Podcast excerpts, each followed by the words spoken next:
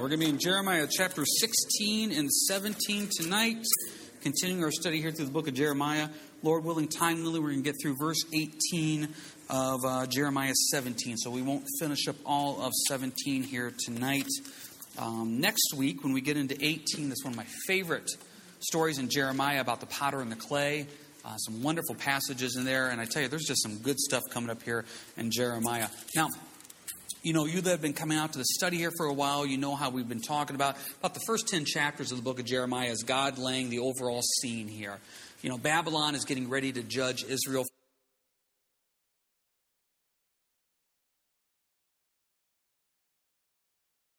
It's the covenant.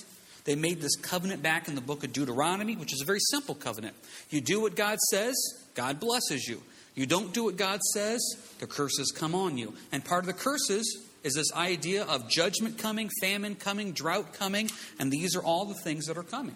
And I think we've said every week in our study here in Jeremiah, Jeremiah was a prophet for over forty years, and as far as we know, there was not one person that ever really listened to what he had to say.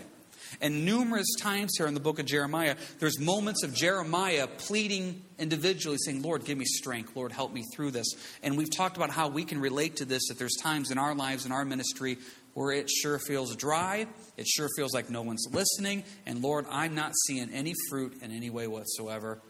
Jeremiah, and you can relate. With that being said, chapter sixteen is kind of the same old, same old. And I don't mean to say that lightly, that the sin will be judged. Chapter seventeen gets into a little bit more background. Now, what we've been doing here with our study through the book of Jeremiah is we try to find our key verse. We find our key verse for each study, and then we can kind of come back and break that down. With that being said, before we jump into it, let's just pray here one more time. Lord, we just want to ask for your blessing uh, just in the sanctuary here on this lesson. As always, Lord, your Spirit teach. We listen. And we say thank you for that. And Lord, also we just want to pray for everything going on in the back. C B C, nursery, toddler, preschool, setting up for heart to heart. A lot of activity going on back there. We just pray for your blessing on that as well. In your name, amen. Key verses are found in verses five through eight of Jeremiah seventeen. You see the black and white, the cursing and the blessing here. Verse five of Jeremiah seventeen.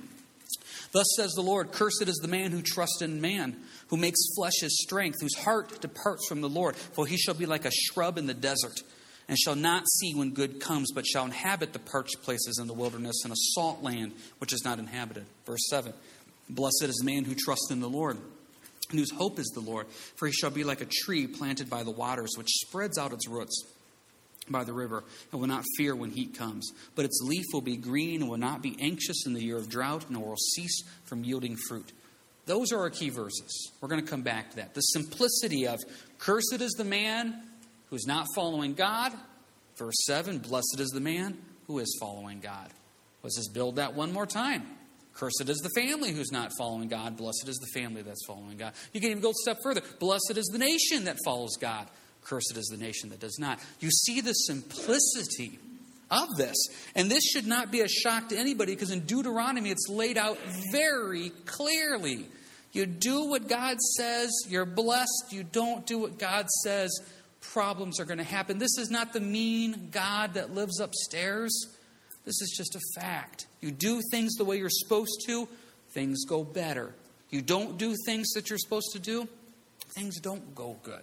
That's the simplicity here of Jeremiah. Now, with that being said, let's just back up to chapter sixteen real quick, because chapter sixteen is pretty straightforward too.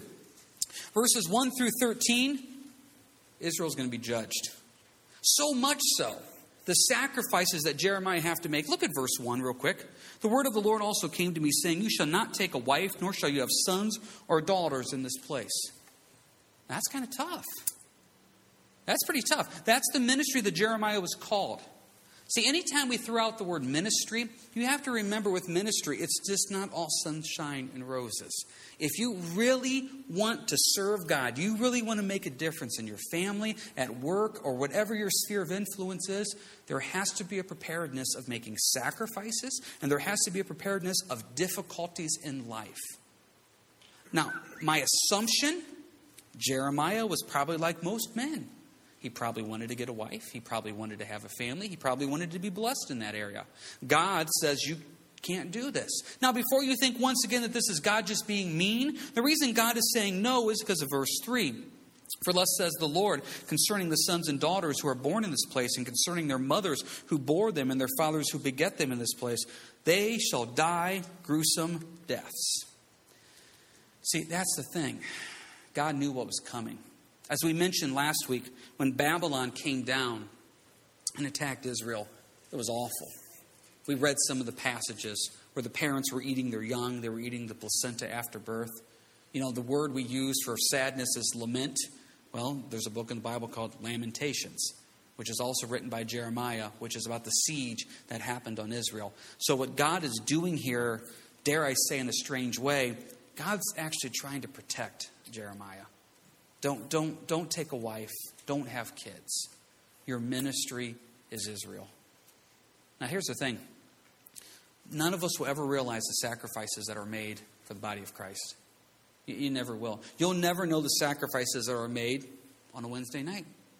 And, you know, I don't know where everything is going. For some of you, this may have been the hardest Wednesday ever to get here. No one may know. Thank you for making that sacrifice to come. The people serving in the back, they may have had a horrible day, and up until six forty-five at night, they thought, I don't know if I can go back there and serve and take care of ten two-year-olds tonight. They're back there taking care of them. And I'm not implying they are, so please don't. I don't even know who's serving in that room. Don't think I know something going on. I'm breaking confidences or something. We just don't know the sacrifices sometimes. And some of you in your marriage, you may be making sacrifices for your husband or your wife. They may not realize it. You may be making sacrifices for your kids. You may be making sacrifices for your coworkers. We don't know. Jeremiah made a sacrifice here. No wife, no kids. God says, I'm actually doing this to save you. To save you heartache and pain. And it goes on in verses three through thirteen. And it's horrible. There's just death. And, and, and no mourning, no no weeping. Look at verse six. Both great and the small shall die. In this land they shall not be buried. They neither shall men lament for them, cut themselves, nor make themselves bald for them. No men shall make break bread and mourning for them to comfort them, nor shall men give them cup of consolation to drink for their father or their mother. There's just going to be utter sadness and despair here when Babylon comes down. Now, here's the problem that happens in the Bible. People go to Jeremiah sixteen, they read verses one through thirteen, and they say, that's the problem I have with God. That's why I don't like God. Gruesome deaths, lamentations, people are eating their kids, and, and they just say, that's why I don't like God. Problem is they don't get the full context. They don't get the full context of the decades that God preached to Israel saying, repent. They don't get the deal, the covenant that was signed hundreds of years ago where God says this is what's going to happen. They ignore all that. And plus, they ignore verses fourteen through twenty-one. Because look at verses fourteen through twenty-one. Therefore, behold, the days are coming, says the Lord, that it shall no more be said, the Lord lives who brought up the children of Israel from the land of Egypt, but the Lord lives who brought up the children of Israel from the land of the north, Babylon, and from all the lands which he has driven them. Look at verse fifteen. For I will bring them back into their land, which I gave to their fathers. God says, see, I'm not giving up on them. But this is a discipline, a punishment that Israel has to go through for breaking the covenant, turning their back on God, and giving up on the true God. He goes, I am going to punish them. I'm going to discipline them. To have them come back. Somebody asked a great question last week saying, did it work? And as far as we know from studying the Bible, once Israel was taken over by Babylon and sent into captivity and brought back, we don't see them falling into idolatry. Yes, this was a pretty hard spanking, but it got their attention. God's judgment worked. So you can look at the first thirteen verses of Jeremiah sixteen and say, that's why I don't like God. Or you could look at the entire chapter of Jeremiah sixteen and realize one of the most loving things God could ever do for us sometimes is discipline us to get our attention. That's actually a strange way to look at love, but that is what love is. So that's the quick summary of Jeremiah sixteen. We've covered that point before a couple times, so I didn't want to spend a lot of time on it. I want to get to more of Jeremiah seventeen and realize what Jeremiah was going through. But before we get to that, anybody got any quick questions, comments on chapter sixteen, the judgment that Israel was going to go through, but yet still the grace and mercy that God gave them? Remember, anytime you see judgment in the Bible, what do you always see? Grace and mercy. Always. Okay, with that being said, Jeremiah seventeen starts out here pretty solid. Verse one, the sin of Judah is written with a pen of iron. With the point of a diamond, it is engraved on the tablet of your heart and on the horns of your altars. We have a phrase in our uh, English society here of something being set in stone. Well, that's what God is saying here. Judah's sin, Israel's sin, is set in stone. It is. So this sin is there. It has to be judged. It has to be punished. Now, before you sit there and say, this isn't fair, how is God able to know this? Jump ahead to verse nine of Jeremiah seventeen. The heart is deceitful above all things and desperately wicked. Who can know it? I, the Lord, search the heart. I test the mind, even to give to every man according to his ways, according to the fruit of his doings. Before we sit here and say this isn't fair, this actually is very fair. The judicial system that we have today consists generally of a judge and a group of jurors, or sometimes three judges, that sit there, listen to one man or woman give their case, then the other man or woman give their case. This is why this person's innocent. No, this is why this person is guilty. And then they have to sit there and weed through all the facts, all the falsities, and then make an informed decision over two cases that are presented to them by sinful people. And sometimes that verdict is literally life or death. Let's just be honest. It's the best system that we can come up with with flawed, sinful people. God's system in verses nine through ten, there is no flaw in that system in any way whatsoever. When God says the person is guilty, our answer is not, well, how do you know that? We know that. Why? Look at verse nine, rhetorical question. Who can know it? Verse ten, I, the Lord, search the heart. I test the mind. We had a sermon recently, and I can't remember if it was a Sunday or a Wednesday, where we brought up the phrase that um, we, we say in our language, know my heart. You know, know my heart that I didn't mean to hurt your feelings. Or I know in my heart that I really wanted to do what's right. We want to believe that, but according to the Bible, the heart, verse nine, is deceitfully wicked. So in my heart, I may believe my motives are pure. In my heart, I may believe my motives are good. God sometimes can look through my falsities in my heart and say, James, there's a wickedness in your heart that needs to be dealt with. And that's the Holy Spirit's job, to get in there and dig and dig and dig. I tell you, it's hard. It is hard. We talk to a lot of people at her church.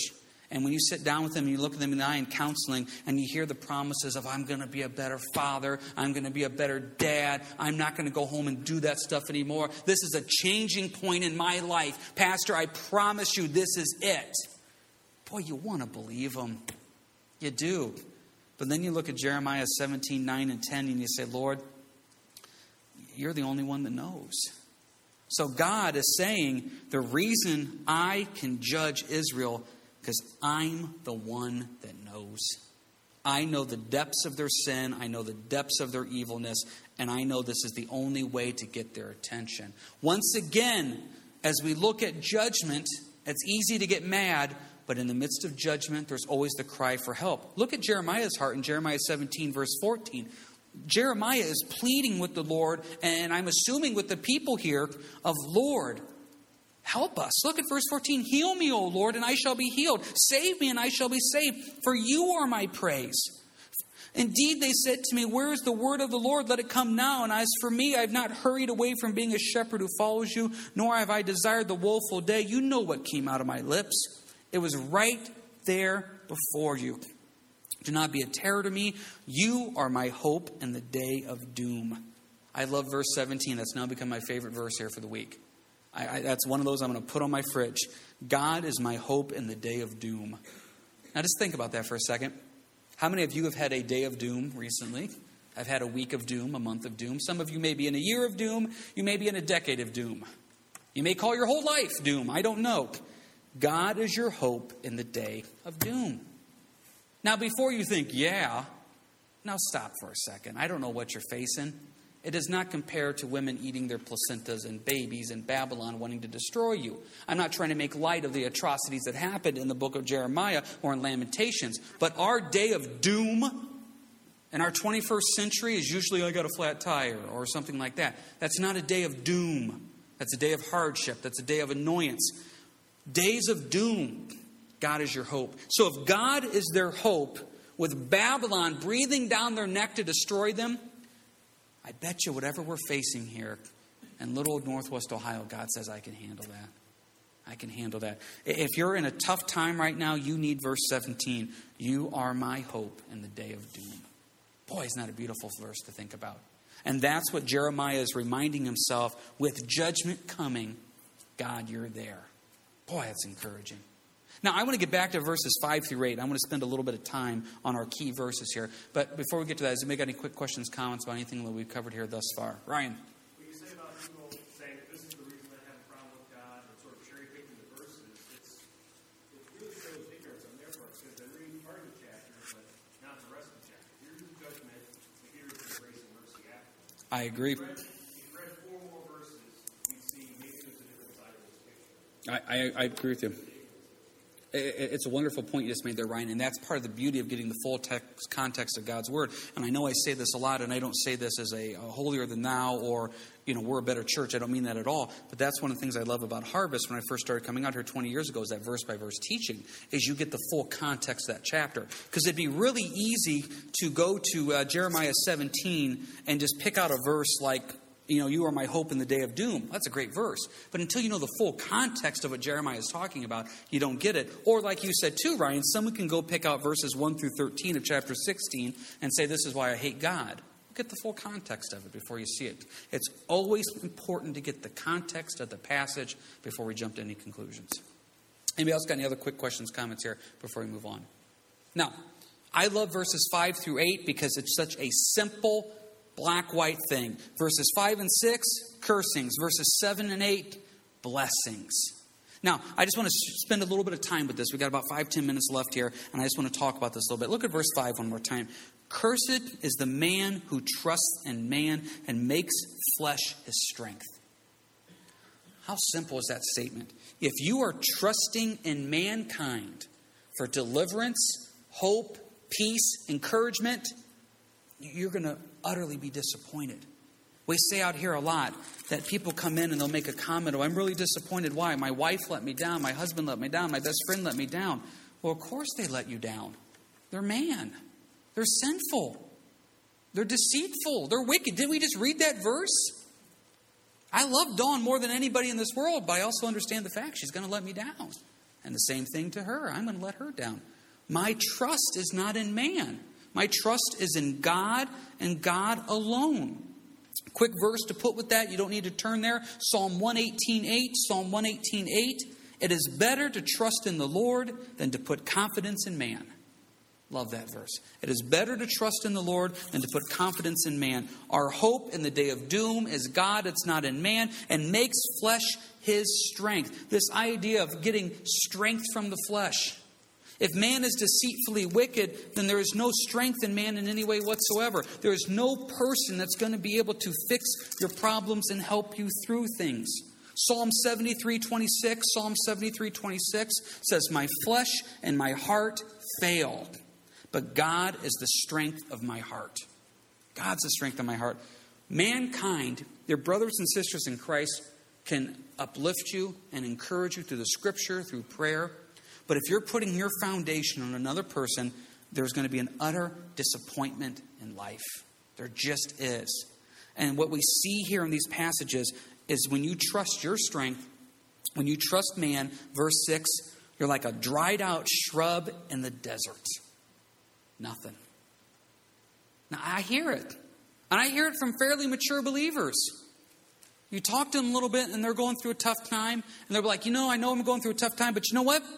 I just need to buck up a little bit. I just need to get back on track and I'll be fine. You don't have the strength to get back on track. You don't have the strength to buck up. You know what I need to do? I just need to get my mind focused where it's supposed to be and I'll be okay. I'll be good. No, you're not. You're trusting in yourself. You may have to reach a point of complete brokenness where you say, Lord, I can't do this on my own. I can't do anything on my own. And I'm trusting in my flesh, my strength. Forgive me. See, that's what verse five is telling you. If you trust in man or trust in your own strength, what happens? Your heart departs from the Lord. Boy, you just start forgetting about God and you go on your own. Where's the blessing come, though? Look at verse seven. Look at the difference between verse five and verse seven. Verse five, cursed is the man who trusts in man. Verse seven, blessed is the man who trusts in the Lord. Trusting in God. Blessed is the man who trusts in the Lord. Verse seven, whose hope is in the Lord, for he is like a tree planted by the waters, who spreads out its roots by the river and will not fear when heat comes, but its leaf will be green and will not be anxious in the year of drought, nor will cease from yielding fruit. I always like to sum up verse eight very simply. There's no fear, no worry. Wouldn't you like to have a life on this earth with no fear and no worry? I am so tired of worrying and being fearful for things. I, I just hate it. You know, there's this part of me where, you know, anytime Dawn has to go someplace with the kids, we got this little rule where if any of us has one kid or all five of the kids, we take off. When we get there, we just send them a quick text back saying, here. Now, I trust the Lord, but if the, she ever takes off with some of the kids and she's gone driving for fifteen, twenty minutes, there's always a part of me that's like, I'm just waiting for that text to say I'm here. Because why? There's worry. There's fear. And as much as we try to say as Christians, oh, don't get worked up, don't get be afraid, I have never met a Christian who can't worry. I can't. I've never. I've never met a Christian who does not experience fear. And if you're the one to come and tell me, oh, I don't have fear, I don't have worry, I would just call you a liar right now and say the fires of hell are leaping at your feet because you're lying. You have fear. You have worry. Now, you may be a tough man Christian that doesn't want to admit it, but you do. If, if fear and worry was not such a big deal, why would in verse eight God have to tell us, don't be anxious? Because there's fear and worry. Hi. Okay. See, you're making me fear and worried. I didn't know what you were doing there. Fear and worry. And if God has to constantly keep telling us not be afraid, if he has to constantly keep telling us not be worried, why does he do that? Because he knows that we're going to do it. Just really quick, ask yourself, are you in verse five and six or are you in verses seven and eight? If you're trusting in man and you're trusting in your own strength and your own flesh, you're over in verses five and six, you're cursed. You have no joy. You have no peace. Now, if you're in verses seven and eight, yeah. You're like the tree planted by the waters. And what we're going to finish with here real quick is go to Psalm one. Because Psalm one, basically Jeremiah must have read Psalm one and through the Spirit said, you know what, I just want to repeat everything that Psalm one said. Because verses seven and eight is basically Psalm one. I think I've mentioned to you before, of all the Psalms in the Bible, all one hundred fifty of them, Psalm one's my favorite. So simple, so straightforward, you can't miss it. Verse one, Psalm one, blessed is the man who walks not in the counsel of the ungodly, nor stands in the path of sinners, nor sits in the seat of the scornful. Verse two, but his delight is in the law of the Lord, and he meditates day and night. Point number one, if you want to have joy and delight in your life, be in the Word. As you're in the Word, you have hope, you have strength, you have peace. If you have time tonight, and if you don't have time, I encourage you to make this part of your devotional, Psalm one nineteen. Wonderful psalm, and it breaks down the Word of God according to the Hebrew alphabet. And you'll see every blessing that comes from being in the Word. Every now and then I'll have somebody come to me that's struggling with something, and I'll give them some verses, and they'll say, well, why would I read this? What good is it going to do? That's the beauty of God's Word. When you get in the Word and you pray over it and you meditate over it, it brings you peace. Verse three, we basically just read this. He shall be like a tree planted by the rivers of water that bring forth its fruit in its season, whose leaf also shall not wither, and whatever he does shall prosper. I see Christians, myself included sometimes, that wither under the face of adversity. The worries and stresses of this world wither them up. Why? Because they're not planted by the rivers of water, God's Word, time with him, spending it in prayer and fellowship. They get withered up. Jeremiah, who is facing a very, very difficult situation, realized, plant yourself in God and you'll be blessed. Simple concept. And whatever difficulty you're facing there today, if you plant yourself in God, you will be blessed. He is your hope in the day of doom. He is your hope in the Lord. And if you trust in him, the Bible says you're blessed. Whatever you're facing, give it to him and allow him to do the heavy lifting. And boy, walk in peace. Walk in peace. So we'll finish up Jeremiah seventeen. Next week, we'll hopefully get into chapter eighteen. There's some too. Does anybody have any final questions, comments here about anything before we uh, close up with a word of prayer? Alrighty, um, we're going to close with the word of prayer, but if you've got a few minutes to help us afterwards, we'd like to put the chairs back together like we normally do on Sundays. And uh, if you don't mind helping with that a little bit, we would appreciate that. So let's pray, and we'll let you go. Heavenly Father, we are thankful for just the time to be here. Thankful, Lord, for your hope in the day of doom. Thankful for your trust during difficult times. And if there's someone here tonight or someone listening to this online that is struggling with something, I pray that you're giving them hope and peace in the difficult time as they turn to you. We lift this up in your name. Amen. All right, you guys have a good week, and God bless.